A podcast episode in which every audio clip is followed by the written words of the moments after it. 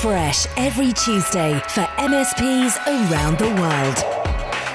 This is Paul Green's MSP Marketing Podcast. Somehow, we're already 10 weeks into 2021. Seriously, how did that happen? Here's what we got coming up for you on today's show. Businesses tend to focus more on growth than we do on retaining our existing customer base. I've got a great book suggestion for you later on about how to build a great brand for your MSP. Plus, we're going to be talking about meeting rhythms, how often you should meet, and who you should meet with on your team in order to grow your business. Paul Green's MSP Marketing Podcast. There's a word that far too many MSPs use in their marketing, and I hate it, hate it, hate it. That word is user or users. Because to us, you and I, we know what users are. They're end users, they're people that are actually using the computers.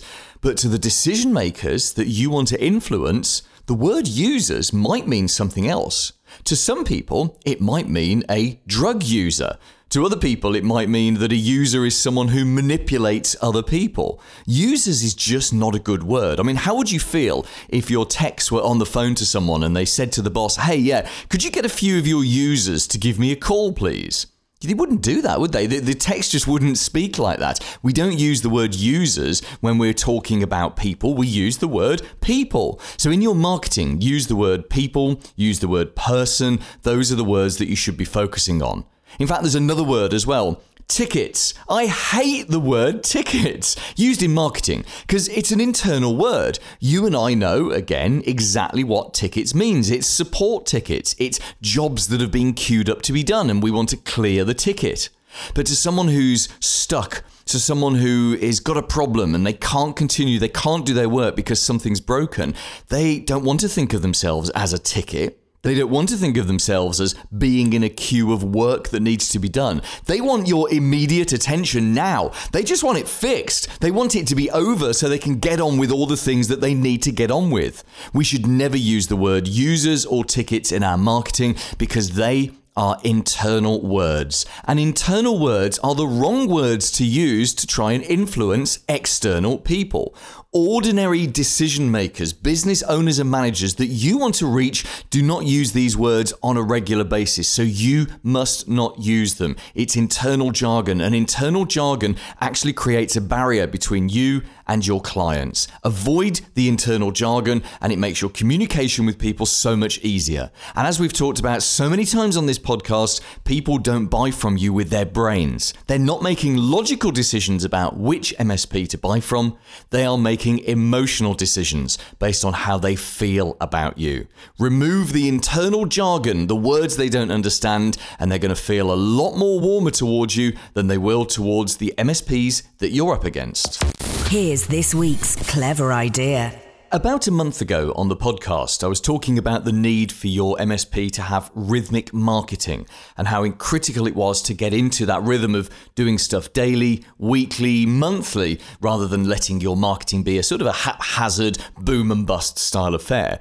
Well, it's exactly the same with meetings. You need to get into a good meeting rhythm if you want to grow your business. So a meeting rhythm kind of takes away some of the haphazard nature of growing the business. Now, if you have a management team that you work with, you kind of need to figure out how often you should meet with those people and why.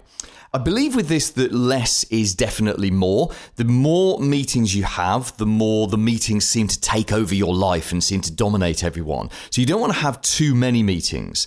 But I think there is a risk that you can also have too few meetings. And we need to make sure that you get into a rhythm of the right kind of meetings at the right times to sit and talk with your people about how the business growth is going. Now, even if you don't have a management team, this is a good rhythm to get into. And I've got a suggested rhythm for you here. This isn't going to be the perfect rhythm for your business, but it might be something that you can use for inspiration. So, for example, I believe that every MSP, whether you've got a management team or whether it's just you and two techs, you should all just go away at least once a year and have a couple of days off site. And that's primarily for bonding, but it's also for thinking big. So you want to spend some time together, lockdown permitting, of course. Spend some time together bonding, socializing, enjoying a few beers together, really getting to know each other, but also challenging each other to think big. Where do we want to be in a year's time? What about three years' time? What about five years? Where could we take this? What are we in this for? What are the big picture things here? What are the things that we've got to consider? What's our vision? Where do we want to go? What are the problems that are likely to crop up along the way? What can we do now to stop those problems from holding us back when we actually get there. Even if it's just you on your own, even if you're a one man band, you should do an offsiter once a year. Eh, kind of a bit weird to do an offsiter on your own. I suppose that's just going to the cinema during the day, isn't it? But you could take your life partner, if you don't have a business partner, and the two of you could actually you could turn it into a weekend away in a hotel. That sounds very nice. As long as you know that we're not just there for fun, we are there to talk about the business. We're there to think big and decide where we want to go. So you should do a once a year off-siter. The next meeting that I recommend you get in a rhythm of is a once a month meeting, and this would be a formal management meeting.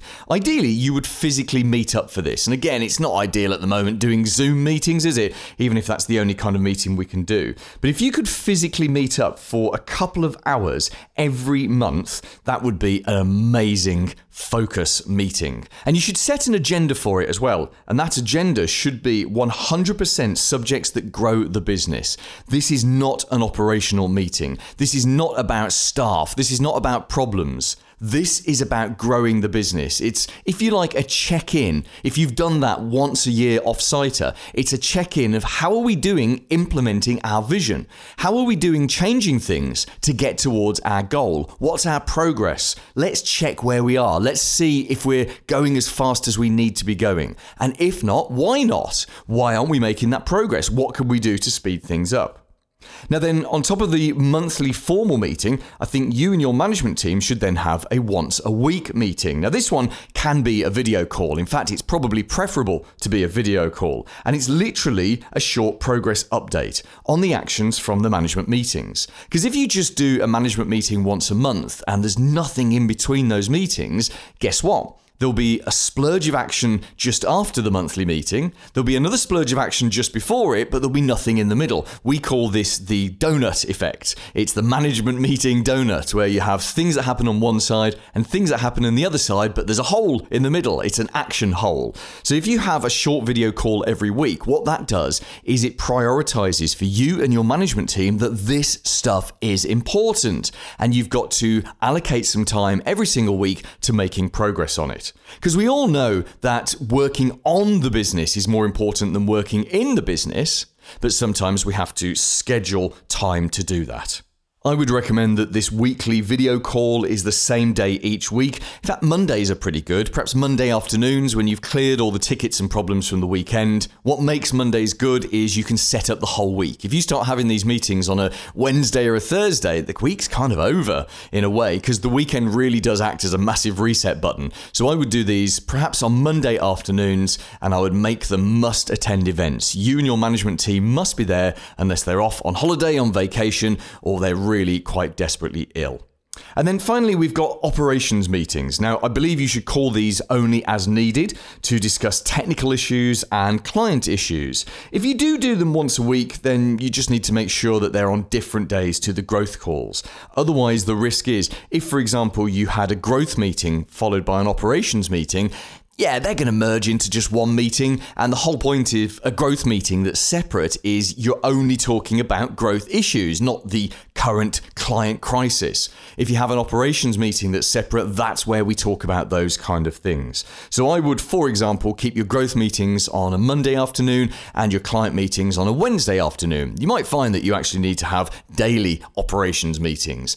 Again, though, remember the risk is if you have too many meetings, it can become utter overkill. Now, there is a great book that you can read about this sort of thing. It's called Traction Get a Grip on Your Business by Gino Wickman. We'll put a link to it in the show notes on my website. Go and have a look at that book because it talks about how you can get into a meeting rhythm and, in fact, organize the way that you run your business and that you talk about growing your business. So it's done in a much more structured way. It's a really, really good read, and I do highly recommend it. Paul's blatant plug More than 400 MSPs are now a part of this. They trust it and they love it every day. It's called the MSP Marketing Edge. It's my content service, so we give you all the content you could possibly need to attract new leads, to turn those leads into prospects, and to turn those prospects into clients.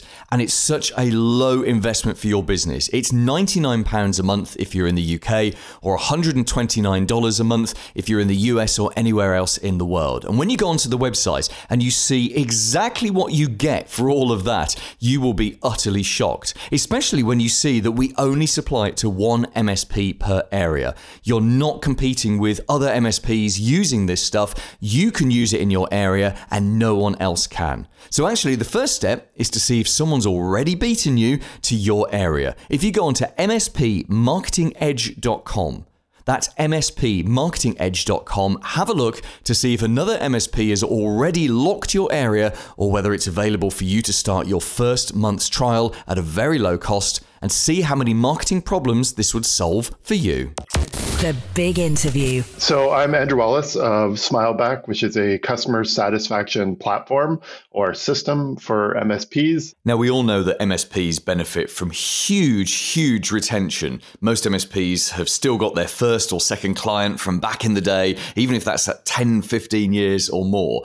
And yet, it's impossible for any business with anything more than sort of three or four clients to have all of the clients being 100% satisfied all the time. Personally, I believe that MSPs benefit a lot from something called inertia loyalty, where it feels more difficult to move to someone new than it is to stay with your existing supplier. So, Andrew, your whole system is about showing MSPs and your other customers exactly how happy or unhappy someone is. What are some of the small warning signs that your clients are starting to become a little bit dissatisfied? Yeah, so I think that's a really important question and probably the key piece of the platform. Because uh, the flip side of what you said is that we also, as businesses, tend to focus more on growth than we do on retaining our existing customer base and it's a much more efficient spend of dollars and time to to retain your customer base so putting focus on it is important. And so what smileback allows you to do primarily through our csat which is uh, customer satisfaction and nps which is net promoter score surveys and the reporting and automation functions that result from that. We get good uh, leading and often definitive indicators of a customer who isn't happy. So I would say that the first and the simplest is a negative response to a CSAT survey. So this would be when a service agent, uh, tech, whatever you want to call it, has completed a ticket and the customer satisfaction survey is given to the client and they lodge a negative. There's positive, neutral, and negative scores. So negative is really obvious. They're putting their hand up and saying, I was not happy with this transaction. Um, but that's usually not necessarily an indication, a direct indication of a potential uh, risk. It's usually when there are multiple instances of a negative score, uh, especially in a confined space of time, that that customer may be unhappy. And why it's so important to have both the CSAT and the Net Promoter Score surveys is that when they're used together, um, you can get quite a holistic picture. So net promoter score measure is a measure of brand loyalty or customer loyalty. And so customers will often also give a negative score, which is called a passive or a detractor score in an NPS survey, which is a zero to 10 scale. And then in the comments, the net promoter score looks more at the overall relationship. So you'll, you're more likely there to see someone directly say, we are not happy with this uh, about the business relationship. And then also seeing in the, the CSAT score, uh, we are not happy about this specific instance of the business relationship. Okay, so I'm going to come back to some of the things that you've just brought up there. Before we do, you've just thrown a whole load of massive big words at us.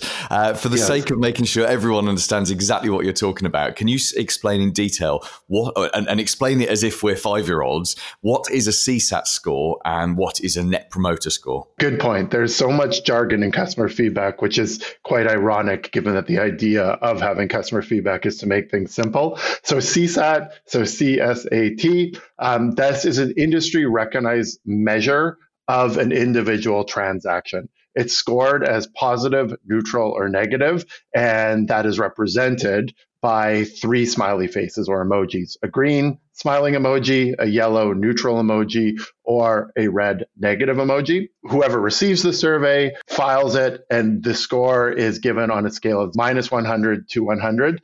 And the individual interaction has a score which corresponds to those three values. And then in the aggregate, so you can aggregate your CSAT score of however many interactions you want to get uh, an overall score that is positive, negative, or neutral. Yeah, that makes perfect sense. So explain Net Promoter Score to us. Um, so this was something that was created by, I believe, Bain Capital in the US.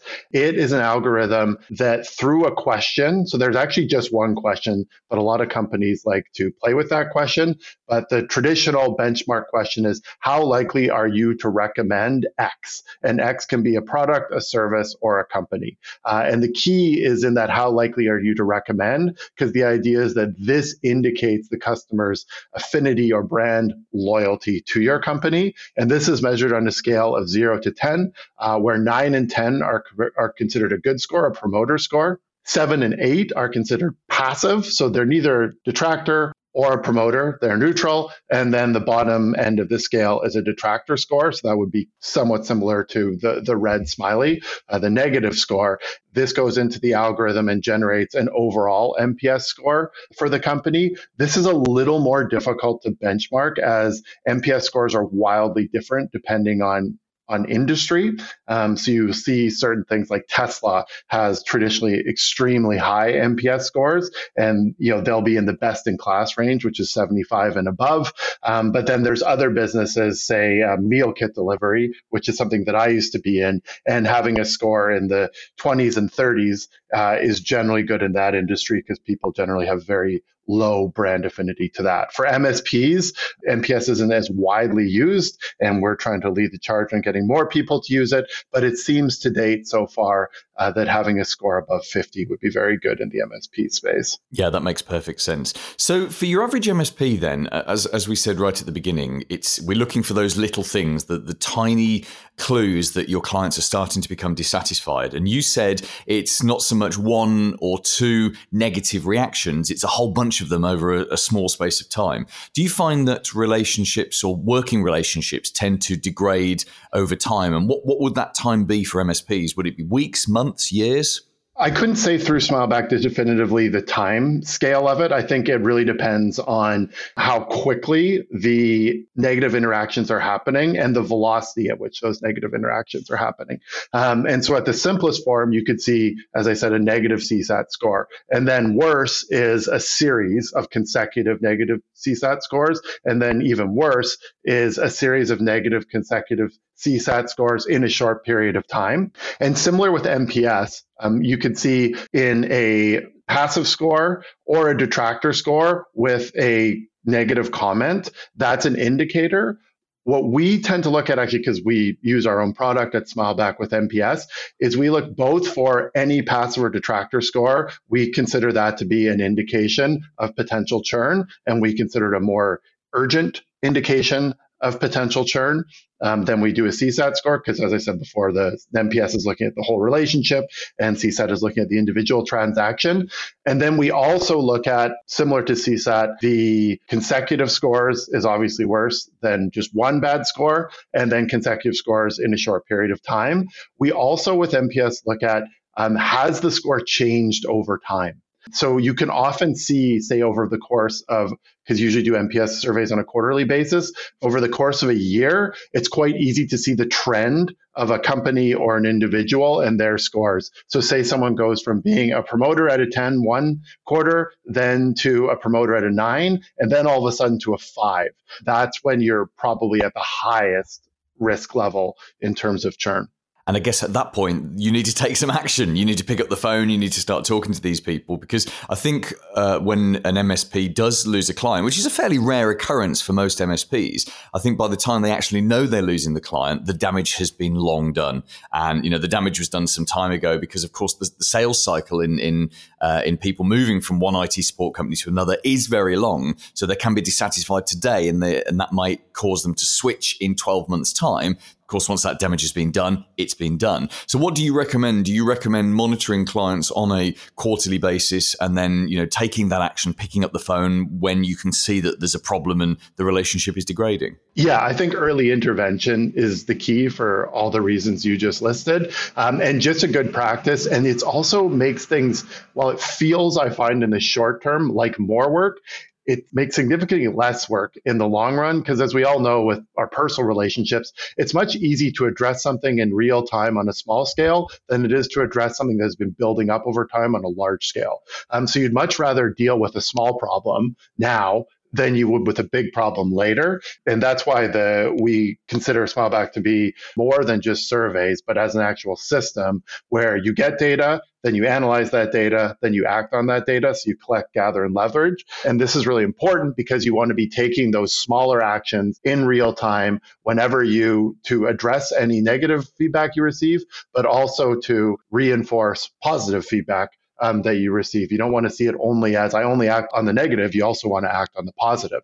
So you should be taking these these short term measures, small, direct, immediate, as they happen, and then also looking at the longer term data in order to take more drastic, more um, fundamental measures to address negative relationships in the long run. And so these can be things through, you know, reviewing the the feedback at your quarterly business reviews as an MSP with a client. They can be, you know, sending out reports. They can be presenting the, the feedback back on an ongoing basis or taking and analyzing the individual pieces, seeing the trends, addressing those, and of course, discussing those with the client. Got it. That makes perfect sense. Thank you. So, Andrew, obviously you have a business called Smileback, which you have successfully mentioned at least 17 times in our interview. that's fine. That's good. I'll ask you to tell us a little bit about Smileback in a second. For MSPs uh, in general, how can they get started with something like Net Promoter Score? I mean, I think uh, SurveyMonkey has it built in, doesn't it? So you can actually get a, a Net Promoter Score template within uh, SurveyMonkey. How, what's the easiest way for an MSP to get started with this? Yeah, and I think the most important thing is just to get started. An MSP can use, there's many, many, many different tools on the market. And depending on the level of sophistication that an MSP wants to adopt, um, they can adopt anything from a free tool to a wildly expensive tool, you know, something like a Salesforce. Um, and it's all about the level of sophistication and integration that they want to use. But I think the most important is just start collecting that data. So use any tool that works um, in the short term for collecting CSAT as a starting point, and then uh, hopefully NPS soon thereafter. Because once you start collecting the data, I think there's a natural progression to start to want to analyze that data, uh, to understand that data on a on a deeper level. And then once you understand that data on a deeper level, there's a natural inclination to want to act on it. So the first step is just to get started, just start sending surveys. And most good tools out there will be very easy to implement and will allow the end user, the MSP, to be surveying their clients within minutes of, of signing up. Makes perfect sense. Tell us about Smileback then, Andrew, and how we can get in touch with you. The benefit of using a Smileback, we're focused on MSPs, so we understand what MSPs' needs are and that their their needs from surveying are going to be different. Their analysis and reporting needs than other companies, and especially the the action piece, leveraging that feedback. We've built that into our system for MSPs, so they can get in touch with us to learn more uh, by emailing Andrew at smileback.com or going to our website at www.smileback.com. Paul Green's MSP Marketing Podcast. This week's recommended book. Hi, my name's Steve Pailing. I'm the co founder of Plexa. We supply monthly recurring revenue streams for MSPs that can sell on. My book recommendation today is Building Strong Brands by David Aaker. It explains branding in simple terms, uses real life examples, and just makes branding easy to understand. How to contribute to the show. Is there someone you know who you think I should feature on this show, either to interview them or just get a business book suggestion from them? Why don't you drop me an email and let me know? It's the real me at the other end, and I will happily reply to you. My email address is hello at paulgreens.mspmarketing.com paulgreen.com. Coming up next week. Done in the right way by the right person. The combination of the visual element and the verbal is very, very powerful. That's Mark Edwards from Whiteboard Strategies. Steve Jobs famously used a whiteboard to communicate how he was going to turn Apple around and refocus it on four core products when he took control of the company again back in the late 1990s. So, next week, Mark's going to tell us how you can use a whiteboard to sell more, both to new clients and to your existing clients. And we'll also talk about what the modern equivalent of a whiteboard is when we're doing sales calls over Zoom. We're also going to talk next week about why you struggle to let go of stuff. There's a deep psychological reason why we don't let go of those tasks, and yet we've got to, because the most successful business owners typically are the ones who are not doing stuff on a daily basis. I'm also going to ask you next week do you procrastinate? Get back to me on that one, yeah? We all procrastinate at various levels, and again, there's a deep psychological reason why we do this. We're going to explore that next week and see if we can remove some of the procrastination from your life. Have a great week. See you then. Made in the UK for MSPs around the world. Paul Green's MSP Marketing Podcast.